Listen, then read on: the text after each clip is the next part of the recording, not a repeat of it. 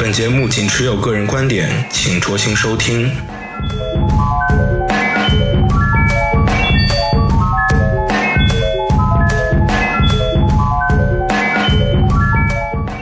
非雅集是一档讨论文化议题的非文化播客。每次节目，我们将会选择不同的泛文化主题，从时尚到音乐，从影视到艺术。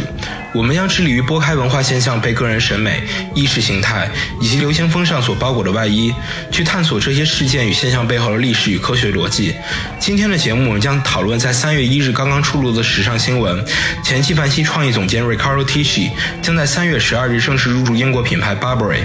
当年用街头文化冲击了整个欧洲时尚界的时装顽童，在之后将与 Burberry 迸发出怎样的创意火花？而在节目的后半段，我们也将聊聊刚刚过去的第九十届奥斯卡金像奖，万众瞩目的夺奖强棒三块广告牌在学院上的失利，为何体现了西方社会的对立与民粹政治背后的危机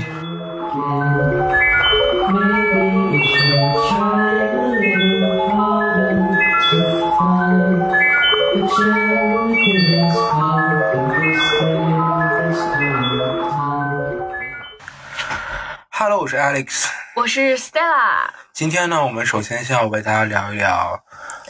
呃 Ricardo Tisci。对，我们首先先要聊一聊，在三月一日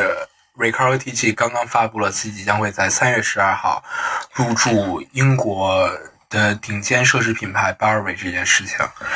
那么，首先我们先让 Stella 为我们带来一段 BOM 上 带来一段较为专业的新闻。Burberry 目前已任命 Ricardo Tisci 出任品牌首席创意官，三月十二日生效。该职位此前由 Christopher Bailey 担任。他在为该品牌工作十七年后，于去年十月宣布将辞职。加入该英国奢侈品牌前，Tisci 以暗黑、性感和颠覆性的设计闻名，并在路威明轩集团旗下高级时装品牌 Givenchy 担任创意总监超过十年。这位意大利设计师在去年一月十三日。不，去年一月三十一日与品牌结束了合约，Claire Waykeller 成为了 Givenchy 的新设计师。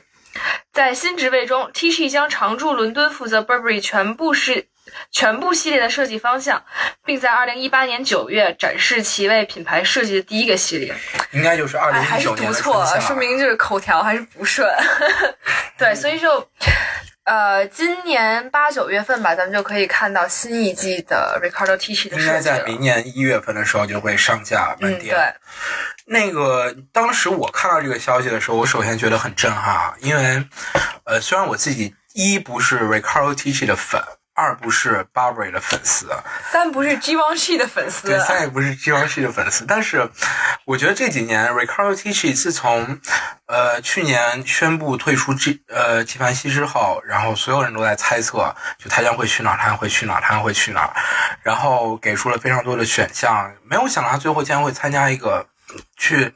去入驻到 Burberry，虽然我们很很早知道 Chris Christopher Bailey 不太行，但是 但是这个消息还是给我很震撼，因为从我自己的心里，我是觉得他们俩不是很搭。对，因为 Ricardo Tisci，我觉得他是暗黑文明嘛，我不知道他跟就是这样一个英国老牌奢侈品品牌会碰撞出什么样的火花。而且我其实我也挺惊讶的，因为我之前一直以为那个 Phoebe Philo 会入驻那个 Burberry，但是后来又传出新闻说他不太他愿意在伦敦办公，因为他想更多跟自己的家庭待在一起，所以没有办法加入 Burberry。blah blah blah blah blah 这些事情。唉，然后我就之前就在想，那会谁入驻 Burberry 呢？是 Alexander 王啊，是谁？所以万万没有想到，最后竟然是 Ricardo 加入了 Burberry，是不是也说明就是 Burberry 在瞄准年轻化的一个市场？对，就是 Ricardo Tisci，按理来说，他其实开创了一个非常新颖的时代。就是对对对，在自从他 Givenchy 的那一段时间，对，就首先第一，他让呃纪梵希整个的品牌形象都翻新，然后就完全摆脱了他原来所塑造那种很典雅，或者说呃用一个很土的词，就是很法式的风格。呃，但是。另外呢，他又开创了将所有的奢侈品牌的这个品牌形象都带到了一个更年轻化，呃，或者更街头，或者更反精英的这样一个角度，去让大家重新审视所有的这些品牌，包括当年的纪梵希通过鲨鱼呀、通过圣母像、通过狗头，呃，重新改变它的形象。包括近几年的 Gucci，包括 Balenciaga，还有包括呃 Dolce Gabbana 应该也算。所以说，所有这些钱，他重新都在做一个这样子，重新审视自己的呃所有的这种牌，可以说，我觉得他也他在。他在整个时尚界的历史来说，影响应该是重大的。对，就近十年，时尚界其实算是大洗牌吧，因为前一阵大洗牌是什么？大洗牌就是洗牌嘛，shuffle，就是前一阵，呃，奢侈品其实它的定位啊，都是在一些 bourgeois，就是小资、小布尔乔亚。对。往上的那样的一个定位，然后现在最多的、更多的，其实也是因为中国市场的崛起，然后更多的定位在年轻一代，或者是定位在富二代啊，就是千禧之年左右的一个定位。然后 Ricardo 呢，我觉得他为什么算是他是标志性的呢？因为他，呃，毕竟也是意大利人嘛，然后很专注于自己的一个哥特啊、暗黑啊那样的一个风格。他没有很哥特。但他蛮暗黑的吧？他蛮暗黑，他没有很哥特。对，那毕竟圣马丁学院嘛。嗯，他没有很哥特。啊，好了好了好了。然后 他其实把这种图案、这种鲜明的品牌特征引入了 Givenchy，然后就很迎合了当时的一个消费者心态，因为很多年轻人都是想说，呃，我穿一件大牌，我就让别人知道这是一件大牌。对，这个其实很重要。对，这个真的很重要，特别是对于就是年轻一点的人来说。然后当时那一阵的小鹿斑比，然后狗头啊，还有那个星星啊之类的，都是可以让人一眼看到就知道哦，你穿的是一件纪梵希或者假纪梵希。对，其实或者假纪梵希，就是你你看到就是当时呃，Ricardo 其实极大的繁荣了所谓淘宝上这种假货市场。对，没错没错。就你搜无论罗威。罗威纳犬 T，你大概能找到从五十九块钱到八百九十九块钱到三千块钱，顶着卖正品，实际是超 A 的这种店，没错，都非常多。而且你看到现在，其实我觉得这个是一个很大的浪潮吧，就是无论是纪梵希还是近几年 Gucci 啊也在模仿，或者是 Moschino，或者就是所有这种呃，曾经我们觉得非常呃，可以说高贵或者典雅，或者是低调。低调的欧洲品牌其实都在做这样的事情，就无论是，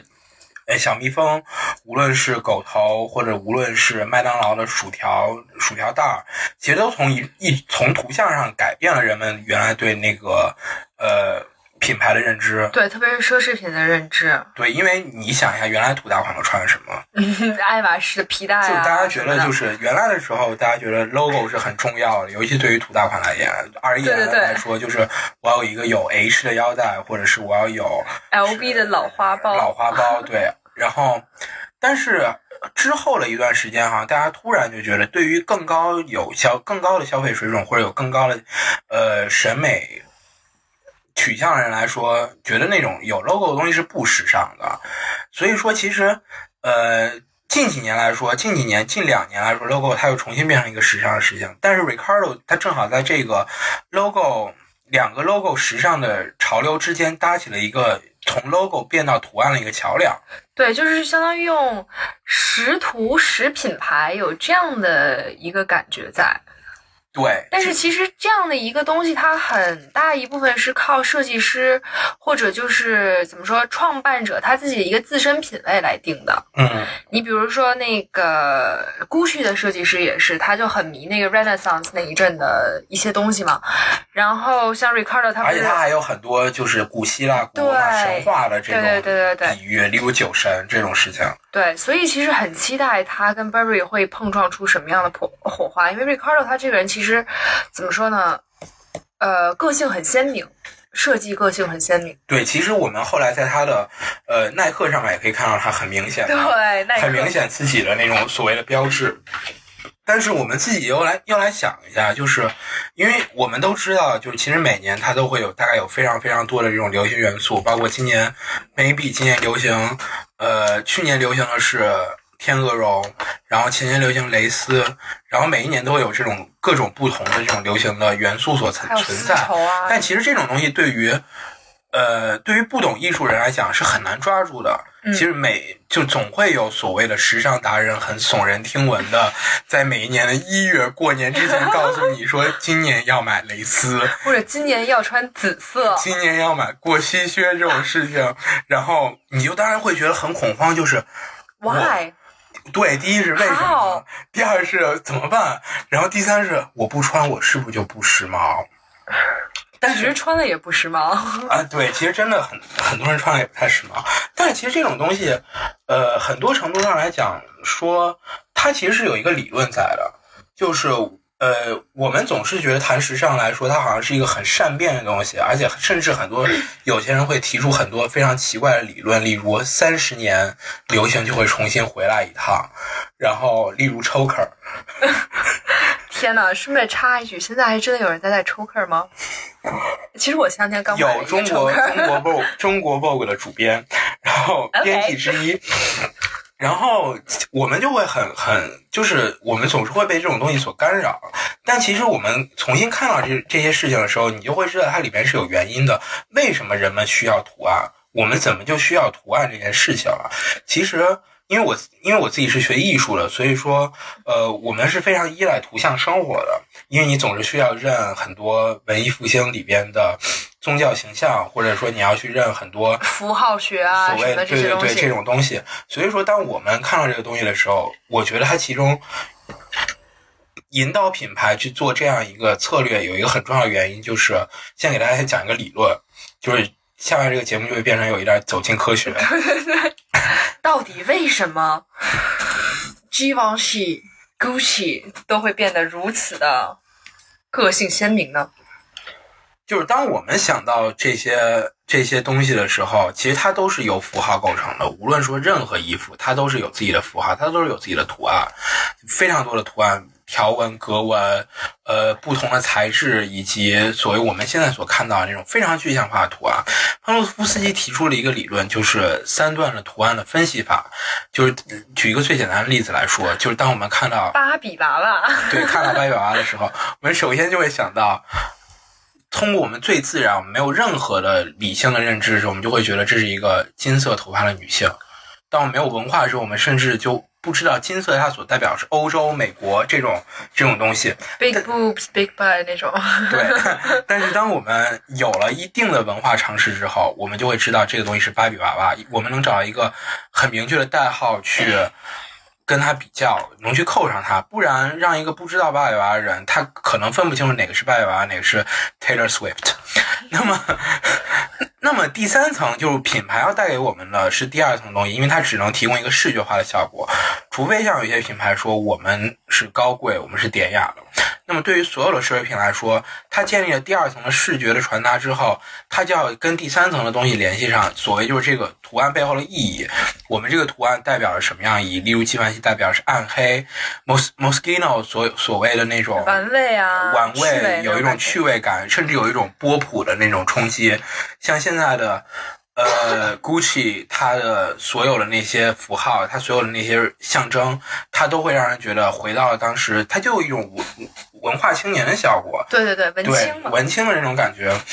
所以说，所有的所有的品牌，它它它都要完成一个从第二步到第三步的跨越。那我们看到。八就是纪梵希这种东西就非常的明显，它通过创造不同的这种鲨鱼和斑比这种图案，就让我们很明确的可以联想到，那么这个鲨鱼代表纪梵希，我们不会出错。其实我觉得他应该是二零零对吧？二零零八年，然后开始开始的。了做男女装，对，男女装都做，然后它其实我觉得也是迎合了一个时代的变化吧，因为最近十年开始，整个社交媒体啊都是一个很 boost 的那样的一个状态，然后这种东西又很冲击你的视觉效果，又很冲击你的眼球，很适合发 Instagram。对，没错，所以也算是赶上了一个营销的一个浪潮在。那么对于这种品牌来说，它到底是好还是不好呢？因为对于有些人，对于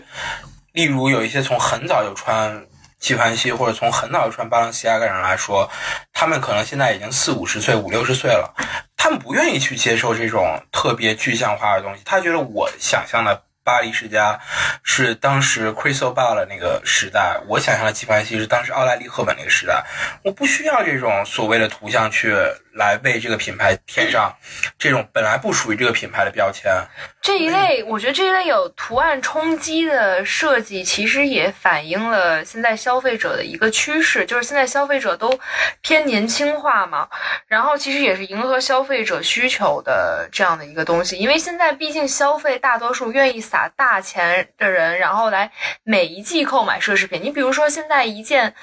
一有狗头的卫衣，大家都知道已经过时了。但是当时可能会去购买奢侈品的人，他更多的是去买它的一个剪裁，或者更多的去买它的一个面料那种感觉的人，他可能是打算啊，我一件衣服要留着穿很多很多很多年。但是你想，一件会过时的衣服，其实就只有非常有钱的人才会去花三四千块钱去买一件只能穿几个月的衣服。或者是非常没有钱用花呗买的人，嗯，对，也太讨厌了吧！哎，怎么说呢？就最后还是我觉得，其实我是很喜欢这样的一个，就是 Ricardo Tisci 这样的一个想法的，因为我觉得毕竟迎合市场嘛。但是你看到所有，其实所有的品牌它都都需要有这样一个图案，就是只是说现在更年轻的牌，他愿意把这个图案的界限。很做的很低，就是你不需要很多的认知，你就能完成从一个品牌的设计，所谓的设计其实是一个图案设计，到它品牌内涵的转换。但是其实对于很大牌的品牌来讲，例如呃爱马仕，例如 Berluti，例如呃 Loro Piana 这种品牌来说，它自己虽然它不会把 logo 印上去，它也不会做这种各种各样的图案，例如当年的 Jill Zander，但是。所有的这种所谓的所谓需要理解它的第三层的意思的东西，全都在它的细节里。例如，一个很懂爱马仕人，他就懂得 Kelly 跟呃 Birkin 的区别，那么他就可以知道哪个 Kelly 更高级，哪个 Birkin 更高级。这个是三拼色，那个是二拼色，他就需要一定的学习去了解这个品牌内涵。我觉得这个难道不是真正的奢侈品所需要的吗？就是因为他永远是在做细节，他可以把。整个他所需要的客户群区隔开，因为他需要学习。这其实我觉得跟品牌它要扩大自己的怎么说，呃，client circle 有关。因为你想那些爱马仕，包括你说 Celine 也好，它其实都是有自己的小圈子在的。但你看到 Celine 的，他他的笑脸包，它也是一个。对，这对，没错，这其实也是一个迎合，就是扩大自己消费圈的一个。但是爱马仕就不会。你比如说，会购买爱马仕的人，他肯定都是有一个自己的上流圈子在的。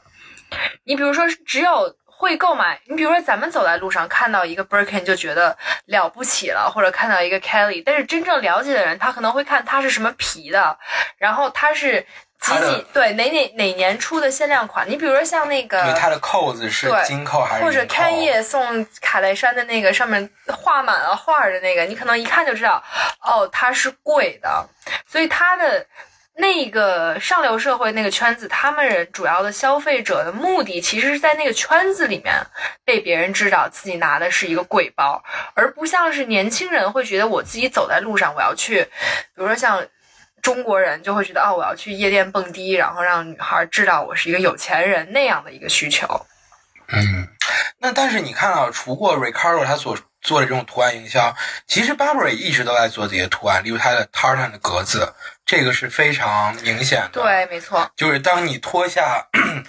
Burberry 的风衣的那一瞬间，所有人都能看见里边的内衬，知道你穿的是一件 Burberry，或者那个围巾呐。他其实做了很多很多很多年。那么我们现在看到的时候，其实尽管在 Ricardo 还没有上任之前，他就做了一些改变了。是吗？例如，例如他之前去年的时候，他就跟 Gosha 跟 Gosha 合作，这个来自俄罗斯。哦，那个系列非常好看。对他做了非常非常多街头的东西，包括他今年刚刚结束的 show，他也推出了他今年的最新的这个合作的系列，包括还有他今年的呃 Like on Ciel 系列彩虹。也非常的漂亮，也非常的符合当今年轻人的审美。它不是漂亮，就是它将它的呃，T 恤上的格子跟彩虹融合在一起。对它，其实今年呃，今年比较有，我觉得今年比较有亮点的一个东西在于它有新系列的，有的风衣它的内衬从原来的那种格子啊，现在变成了有一种那个 vapor wave 那种图案印花，里面是樱桃啊什么的，这种也是一个非常新颖的革新，也说明了它。其实面向它有点八零年代那种，对，就其实非常非常的时髦。然后不管是各个年龄段看到了之后，都是觉得好看的。真的吗？真的是非常好看的。好看，就是其实我们看到，其实 tartan 这个东西它很难做改变，因为你对于一个狗，你可以换不同品种的狗。这也有点 racist 吧？嗯，你可以换不同颜色的狗。牙的长短不同什么之类的，例如它的斑，它的斑比可以做黑白的，也可以做彩色的，或者做几何的。但是其实它的 tartan 很难很难做出彩。我觉得这个也是 Burberry 一直在上任 Burberry 这么多年革新的时候非常重要考虑的一个问题。我们今年看到这个 Burberry tartan，它好像就做了一些区别。对，它好像平面化了。对它比较不像原来的 tartan 那么有立体感，它有一种那种绒布的感觉。因为就是伦敦，它有这样一群人，就是可以说是街头小混混吧。它有一个专门的那个词，但那个词我现在找不到了。然后就是所有的这些这些伦敦的小混混，他都会穿一身的 Burberry，就是从鸭舌帽到。到卫衣，然后到他的裤子，到他的鞋上，全都有 Tartan 的那个印花，就跟俄国人喜欢穿阿迪达斯一样。对，但是但是这个印花非常平面，因为它很多都是假的，它做不出来那种 Burberry 那种效果。但是今年的时候，呃。Gosha 就把这种印花引入到 Burberry 之中，你就可以看到它整个的这个所出来感觉就是不一样。包括今年刚刚推出的新的系列，它做了大量这种全 logo 平铺、全图案平铺的这种设计，例如 T 恤，例如 tote bag，例如它的帽子，就是完全从这种。小混混的文化，这种 fake 的文化之间引过来了。其实我觉得这也算是奢侈品往街头潮牌一个靠拢的一个感觉吧。这个我不太同意，因为潮牌是潮牌，街头是街头。但是潮牌你就能看到它有那种爆款爆出来。但是所有你看到的街头潮牌，例如我们最早的时候认知的那种街头潮牌，例如香港、日本那些，它靠 logo，例如依维素那种东西，它其实它其实。呃，自己做的东西是很讲究的，但是对于现在巴黎世家，它所塑造出来这种爆款感，它其实是一种反精英的设计。它其实有一种玩，就是玩 logo 的一种感觉。对，没错。包括你看 Gucci，它后来把那个结尾的 I 变成 Y 啊这一类的，其实也是一种就是对于 logo 的一种转变吧。我觉得它还有一种，它还有一种就是反 logo 的存。影影响在对，就真的很 sarcastic。对，就是你看到那，你看你看到这个 logo 的时候，他所创造新的这种形象，会把你之前的对他所有印象全都打破。没错，没错。那么我因为因为 Ricardo 他并不是一个这样的人，嗯，他是往他是往纪梵希的整个这些素材库里边加东西，他没有在，他没有将。纪梵希原本的那种剪裁啊，时髦，所谓的那种 silhouette，所谓那种呃剪裁和那种高贵感打破，因为他每一年还是要出呃它的高定的系列，你仍然能在纪梵希，你能让能在 Ricardo 的身上找到曾经高定的那种感觉。这也就是为什么很多假货买来的卫衣还是跟那个纪梵希自己出来的卫衣不一样。所以说它的，所以说它仍然是在延迟着。所谓的品牌 DNA，但是现在当今的，例如巴黎世家被 Gemna 执掌的巴黎世家，你可以看到它跟以前巴黎世家完全不一样。我认为这个是当今品牌的一个形象，它破除了之前他自己所需要那种精英感。其实也是为了迎合更大的一个怎么说客户群体，他才会这样做，因为现在。你有了，那为什么客户群体需要这种精英感的打破了？因为，因为我如果是一个，我如果是是一个，呃，我是一个消消费奢侈品的人，那我当我买它的时候，我希望感觉到是我的身份是提高的，我是我是在整个的消费阶级中处于上层地位的，那我为什么要需要我这种所谓的上层上层的这种优越感被打破呢？这样不是很讽刺吗？我觉得其实对于现在奢侈品来说，它应该面对有大概两个问题。第一个问题就是自己固有的老顾客对自己品牌的一个倦怠的一个问题。第二个就是你不得不说，现在市面上相同类型、相同价位的产品太多了，特别是有了电商的冲击之外，你比如说现在新的品牌 The Row 啊这类的价格都卖的非常高，所以你。逼迫那些其他的奢侈品品牌不得不去寻找另外一个新的让整个销售提升的一个出路。但是你，我觉得当今是时代，其实最害怕的一件事情就是创新，因为。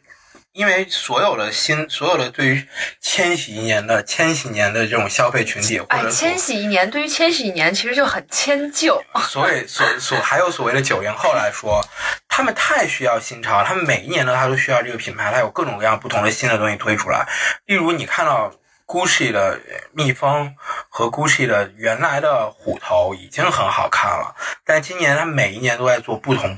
不同的图案，那么如当他有一天他不再做这个图案的时候，他是不是就注定会失去他的这些消费群体？其实他每一步的这种所谓的创新，而不是在真正的剪裁或者是设计或者是版型上的创新，其实是一个非常危险的跳跃。说白了，其实对于所有品牌来讲，最后拼的还是你肯定想不到这个词。科技，你比如说现在面料的革新，还有一些图案，它的呃怎么说，它的印制的功能，其实最后拼的还是这一点。你比如说 Gucci，它最新的酒神包，它里面对于印花啊这一类的要求，它的怎么说呢？它都是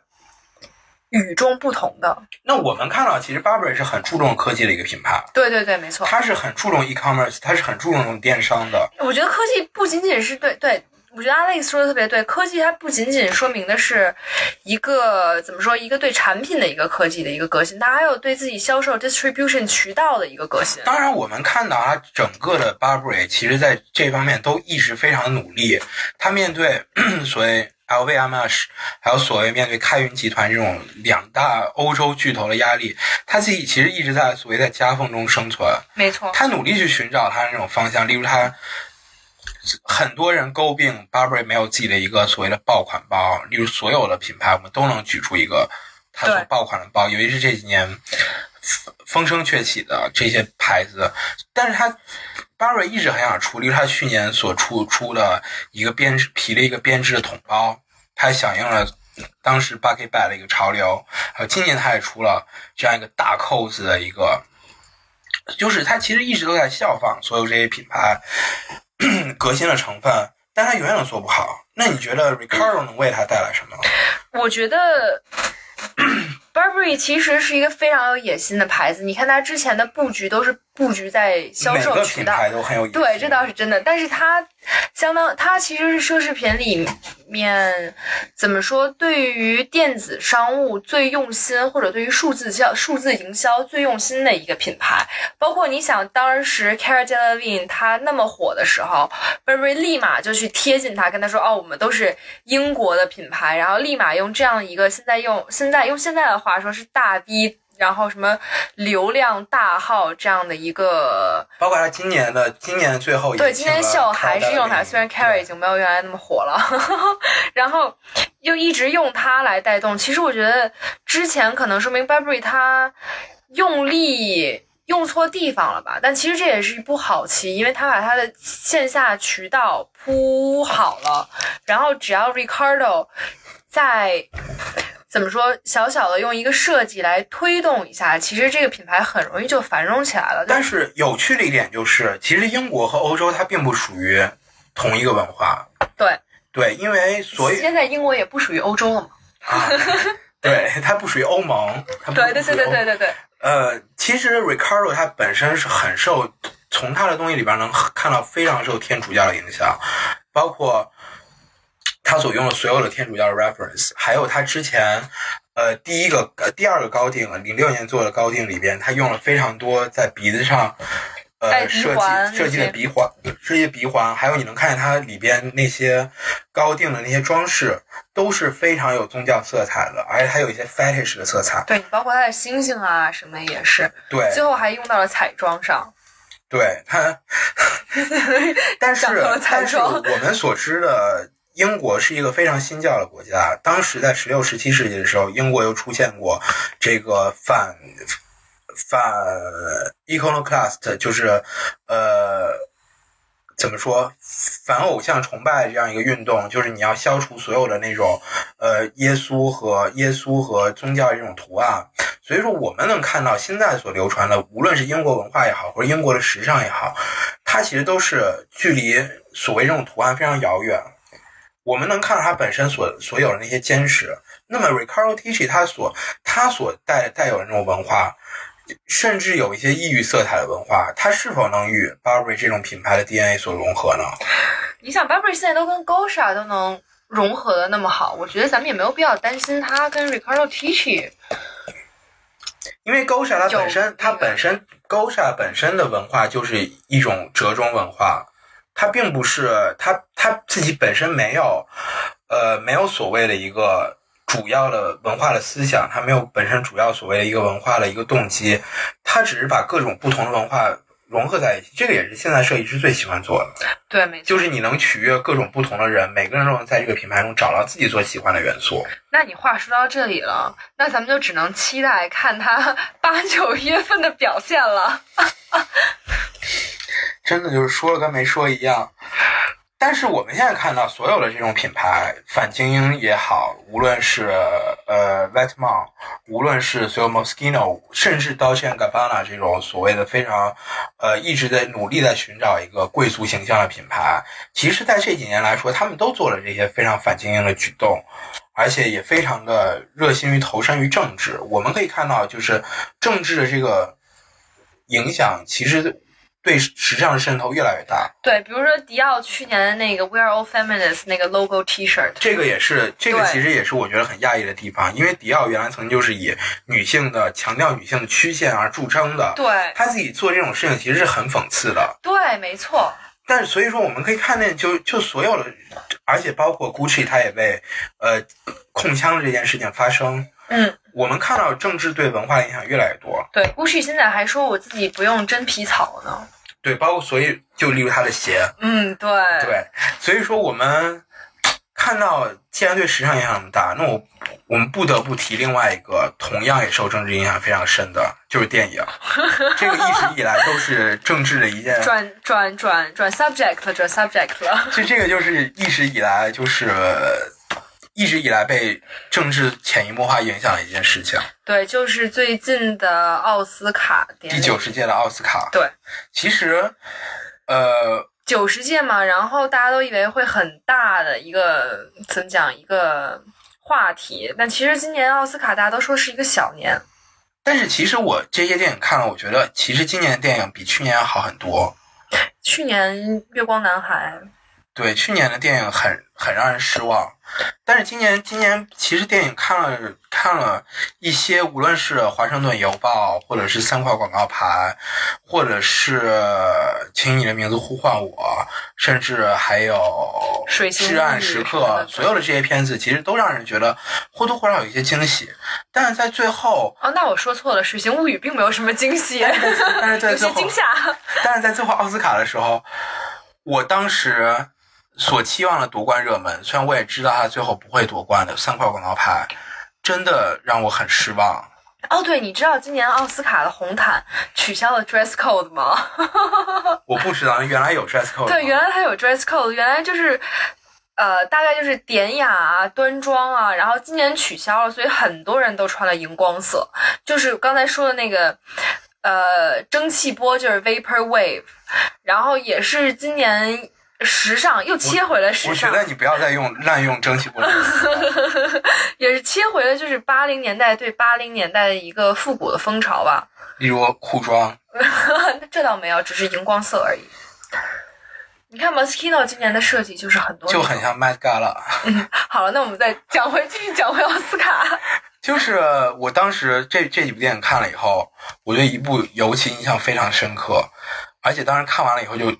在不同的社交社交网络上，就是表达我对这部电影的赞赏，就是三块广告牌，非常好看。非常好看。而且当时我一看完，我觉得哇，这部电影如果能给十分的话，我给它二十三分，就是二三这个数字是哪里来的？二十三，二十三是一个质数。好的，好的。然后你知道看完这部电影以后，觉得觉得它很好，但它就是不会夺冠。对，而且他最后就是没有得到最佳影片，但是没有得到最佳导演。让另外一部让我莫非名其常尴尬妙的电影，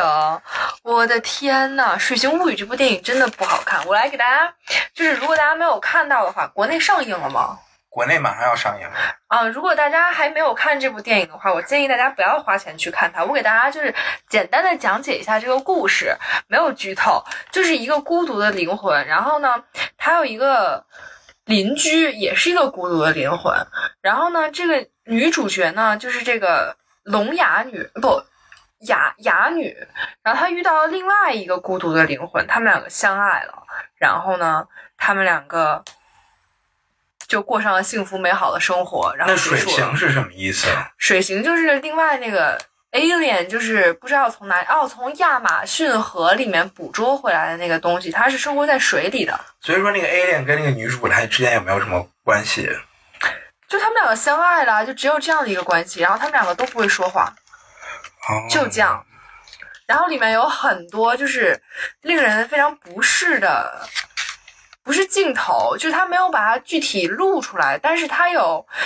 遐想的空间。对，所以才非常的 disturbing，然后就让人觉得嗯。就是我也看到了，我也看过《水形物语》，我对它没有那么反感，但是我觉得它真的不配得最佳影片。我也觉得，但是当时我有朋友看完《水形物语》之后，他就说他踩到了每一个奥斯卡所有所有的点，factor，因为最近最这尤其是这几年的奥斯卡，它就像一部高考命题作文一样，就你踩到它，你踩到它，你踩到它，你踩到它，大家就会觉得你是热门。对你不管中间的过程是什么什么样的，就跟老师说，不管你中间写的到底好不好，你就是一个好作文。对，这又是一个营销的问题。你看《水形物语》，它中间又有就跨越就那些年跨越物跨越物种的那种呃恋情，它有不同的种族的人设，啊，它又有整个那种反歧视的感觉。还有什么 LGBT 的那个因素在啊，这对一类啊乱七八糟的。啊，它又非常科幻，对，它又有现在当今那种科科学发展的一个体现。对，你要说它好，它其实也是好的，包括它的背景音乐呀、还有它对里面那个，呃，里面的人说是个 monster 那个事情，那个怎么说？那个角色他的电脑特效的确是做的非常好，这个是没有话说的。但是你要说它的剧情，实在是就是同样的故事一遍一遍一遍一遍又一遍讲，就真的是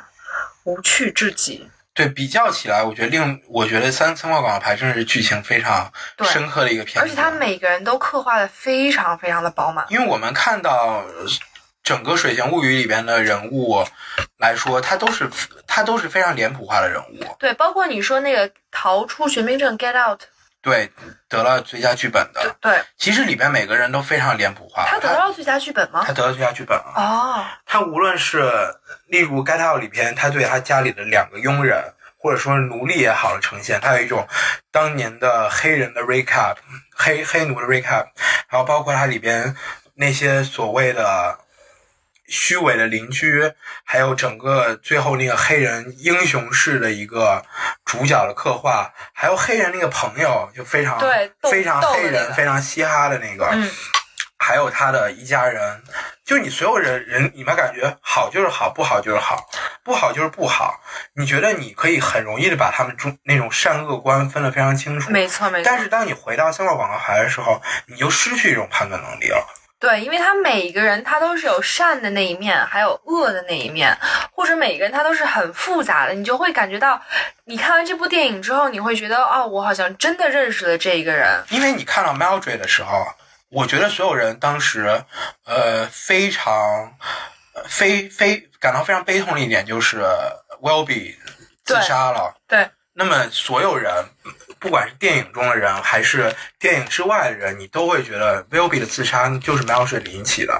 就他这种在广告牌上对 Willby 这种所谓的执法不力这种宣传，还有包还有包括 Streep 他拿那个钻牙的那个东西去刺穿牙医的那个手。哦，对，所有这种东西你都觉得实际上非常强烈，而且你就能感觉到 Streep 这个人，他的这种 impulsive，他的这种愤怒这种性格，它已经不是一件好事情了。你看这部电影，你会觉得没有一个人是无辜的，但是没有没有一个人他不是善良的。你有没有这种感觉？我觉得不是没有一个人是，我还以为你要说没有，我我觉得不是没有一个人是善良，我觉得这个没有一个人是不善良的。我觉得这个描述不正确，就是就是你，因为你在生活中你也很难分清楚，就是说这个人什么样子，那个人什么样子，就是你很容易在这个人中找到你身边的一个投射。对，就是我觉得电影，因为所有之前在。电影史很早的时候，电影就是为了为人们创造一种错觉。就当你坐到电影厅的时候，你可以忘掉你之前的那些事情，就它会把你整个包裹在这个环境里边。所以，当你看电影的时候，你自然会不是在看这个电影，而是在看这个电影背后的那些东西，包括他的故事，故事如何触动你，他的故事如何去影响到你，他的故事如何让你勾起你曾经与这个故事相似的回忆。我想，尽管可能 maybe 你没有。呃，丧女的这样一个事情，maybe 你也可能没有开枪自杀这样一件事情，或者说是 maybe 你没有从从一个着火的警察警察站逃出的经历，但所有这些事情的出发点，无论是仇恨，无论是这种内疚，或者无论是这种勇气，勇气，我觉得你能在你生活中找到与它很类似的一个场景。其实我觉得。本质原因还是因为这一部电影酸甜苦辣都有，而且最后他的你真的确定要一个这么苦的词吗？但很很很很很 accurate 呀，就像就像我还要用回归平淡这个词，就像影片里边会说这个片这个电影是大爱一样。我呸！那这部电影它其实也讲了爱和恨。是。那这又是一个很土的词。但是如果我之前先看到就这部电影讲是爱和恨，我就 一定不会去看。我觉得很有趣的就是，你觉得这部电影里面，它它有一部看不见的手，就是你会觉得，呃，你会觉得每个人行踪都被操控，但是每个人的行踪，他所被操控，他都是有原因的，对，他都是，嗯，他都是经过一个很复杂讨论的结果，所以我们会觉得，就是这部电影有点类似于科恩兄弟之前的，对他不是科恩兄弟拍的，他是。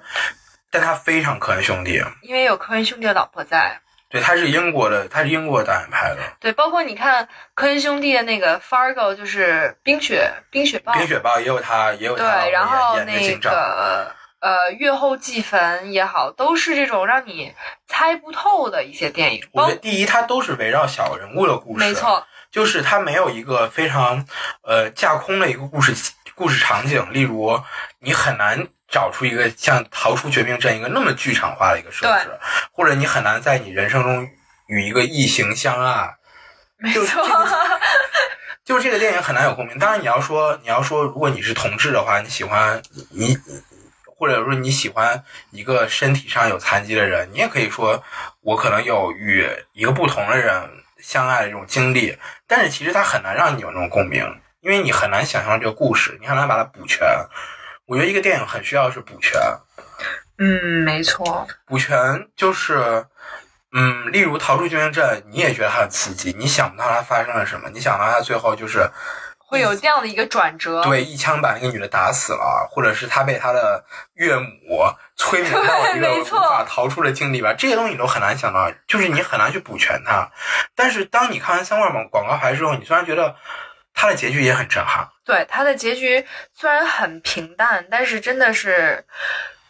怎么说呢？就是生活本身，所以才会那样震撼到震撼到别人。其实最对回归到最后，其实最后真正震撼人心的是那种很平淡的小东西，让你可以结合自身的经历，然后就是让你觉得它又震撼，但是你又觉得。他们做这个事情是应该做的，对，他们选择了他们所需要的选择。对，其实我觉得这部电影里面最让我震撼的一幕是，当时 Dixon 就是那个里面性向不明的那个小局长，他当时就很蠢嘛，大家都知道他是一个智商低的人。就是我看了这部电影之后，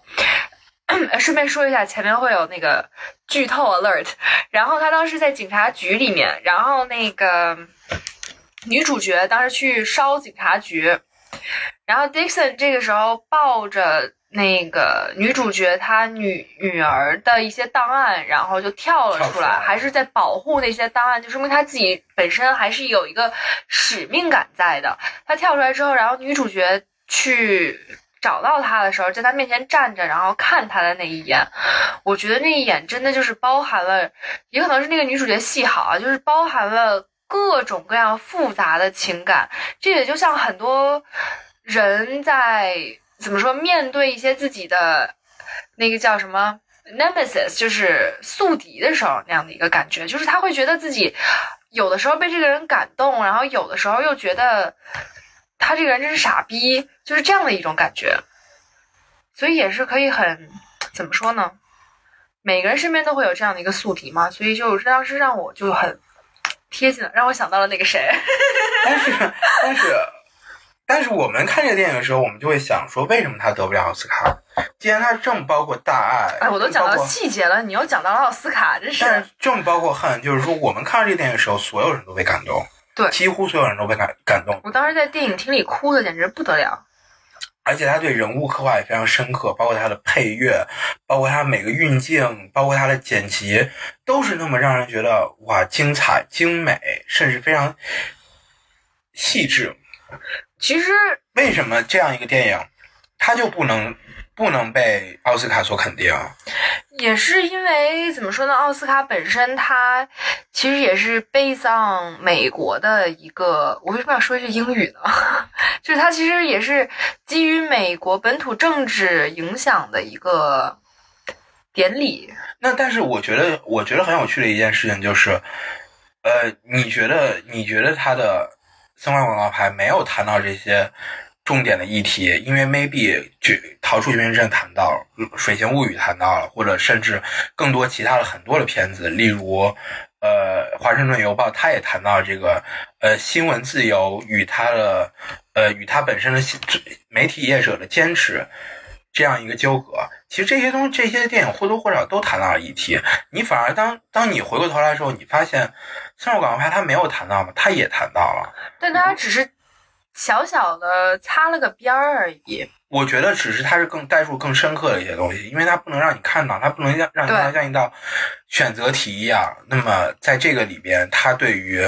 同志议题的选择是对还是错？因为它里面对 Dixon 的设置就很巧，对，他是一个性对自己性向不明的人，而且他自己又很 retard，这是一个对他也没有对。其实他也没有对他所所需要那种男性形象做一个刻画，而且它里面还有他的 Dixon 的母亲，就是一个非常典型美国南方那种红脖白人那种形象，嗯，就是抽烟，然后特别胖，然后呃，他的那种思维也非常简单，而且甚至有时候是有一些小恶劣的。同时，他那个整个的那个村子的环境也是非常美国小城市的一个这样子的，就重新让我们。感受到美国政治底下那种所谓两个阶级对立的高压气氛，就是一个是一个是处于大城市纽约、洛杉矶，然后旧金山那种受过高等教育，它有一个非常好的城市环境，有非常好教育文化背景的一个这样所谓有知识的一个。民主党的选民和当当下民粹政治选出来川普的这些选民，他没有一个非常好的物质条件，他没有一个非常好的这个文化环境，去带给他的，去造成他最后所选择川普这样一个选择。你能看到在这个中间底下这种。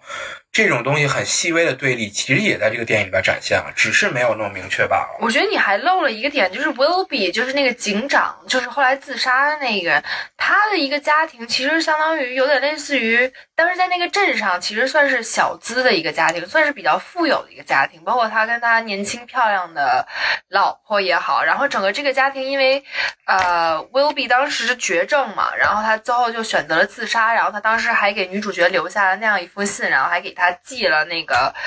第就反正三块广告牌接下来一个月的费用，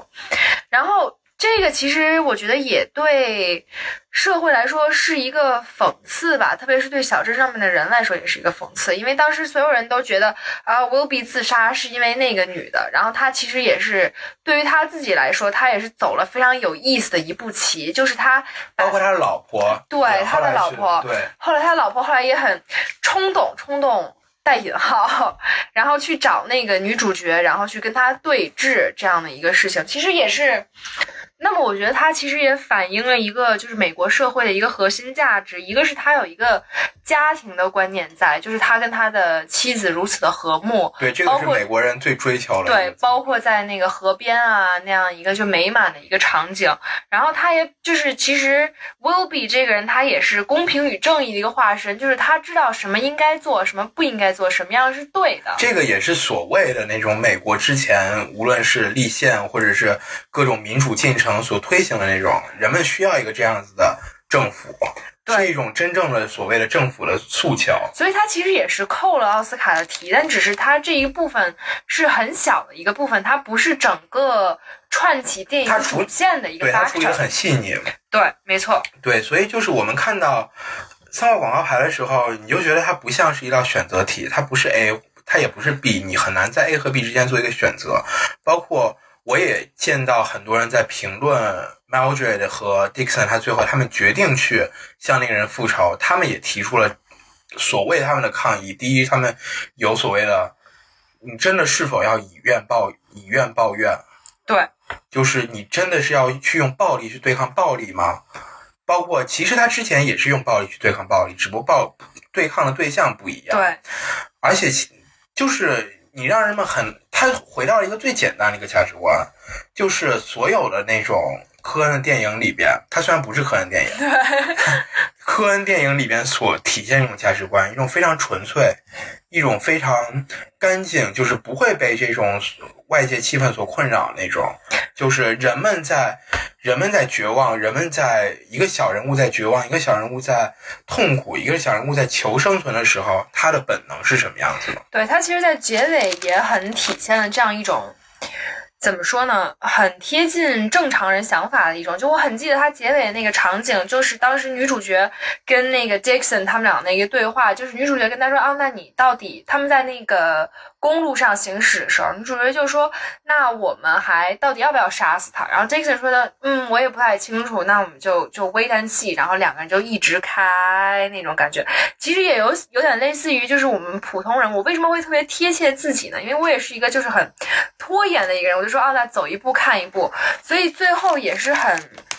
怎么说呢？体现了自己那样那样一种就是思想的一个状态。而且他有一种茫然，他有一种未知，就是体现感觉美国人民他们在面对这个政府，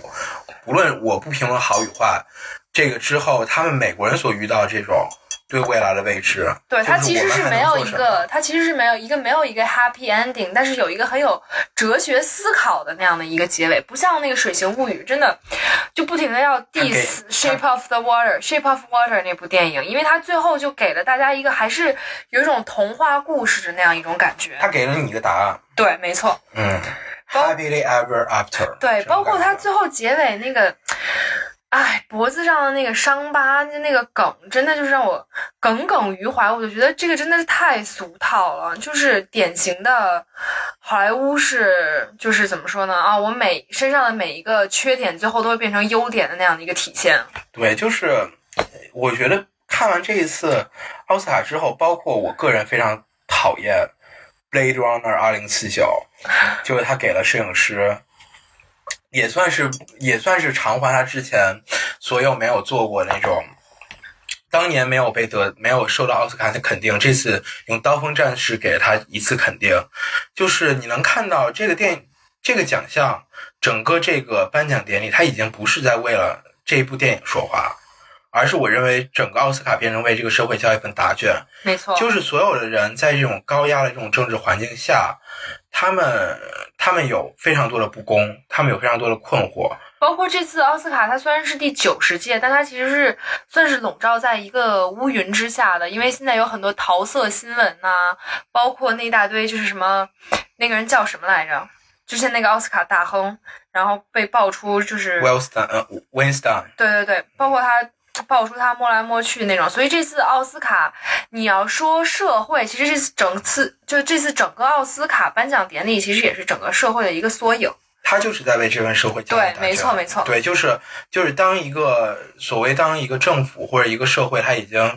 呃让人失望到这种地步的时候，那你作为一个呃体现整个全美最高文化水平的一个奖，你能做一些什么？没错，你要怎样才能给整个公众、整个社会交一份就是让他们所谓满意的答卷？对，让大部分人满意的答卷。也可能不是大部分人，而是那些勤于发声的人。没错，运动爱好。毕竟又回到现在 social media 这么运动爱好者。对，social media 这么那个 popular 嘛，然后大家还是要看一下舆论的导向啊，这样的一些事情，你很难办哦。现在办，现在看，现在看电影，你很难找到就是啊，我纯粹的去欣赏它，对，或者是我纯粹的用一种好像不戴任何有色眼镜的去欣赏它。没错，没错。我觉得每个人心中他都对所有的这种价值观念有一个自己的判断，嗯，但是我认为很多人在面对这些价值观念的时候，第一，呃，他很难说出自己真实的价值判断，无论是对于所谓的那种 Me Too 那种运动，它所它所体现这种女所谓的女性力量，就是女性不无一直不无时无刻的不再发生。一种这种所谓的女性力量，或者是他对女权的这种重新的解释，还有说面对 LGBTQ 的议题，还有面对各种各样的不同的社会议题，每个人都都有自己的想法，但是你真的敢说出你的想法吗？其次是，在这这些想法背后，你又真正懂他们所代表是什么？我觉得这个是现在每个人在面对如此多的这种信息轰炸的时候，其实最让人，就它变成了现在这个社会。人们最让人担忧的一件事情，就是我们在面对议题的时候，我们真正要有什么样的态度？我们能不能有自己的理性的思考？这个无论是我们每个人，无论是从观影的角度，或者是作为一个社会公民的角度，或者是对于那些文艺工作者，无论是时尚的设计师，无论是导演，无论是作家，或者是再升华一步，每个政府、政府政界人士，他们所需要关心的。我们在面对议题的时候，我们我们在面对这些议题的时候，我们的想法是什么样子，而不是去盲目的追随这个社会的导向。所以，我们也就是说，不管是时尚啊，还是电影，它其实无时无刻都是要怎么说被政治这件事情统治，然后都是要给社会、给政治来交上一份答卷。我想，这个也是我们在现在当今文化有诸多变革的社会最有意思的一件事情。那么，今天我们的节目就先到这里，也非常感谢大家的收听，这也是我们的第一期节目，希望大家多多支持。在这里跟大家说再见了，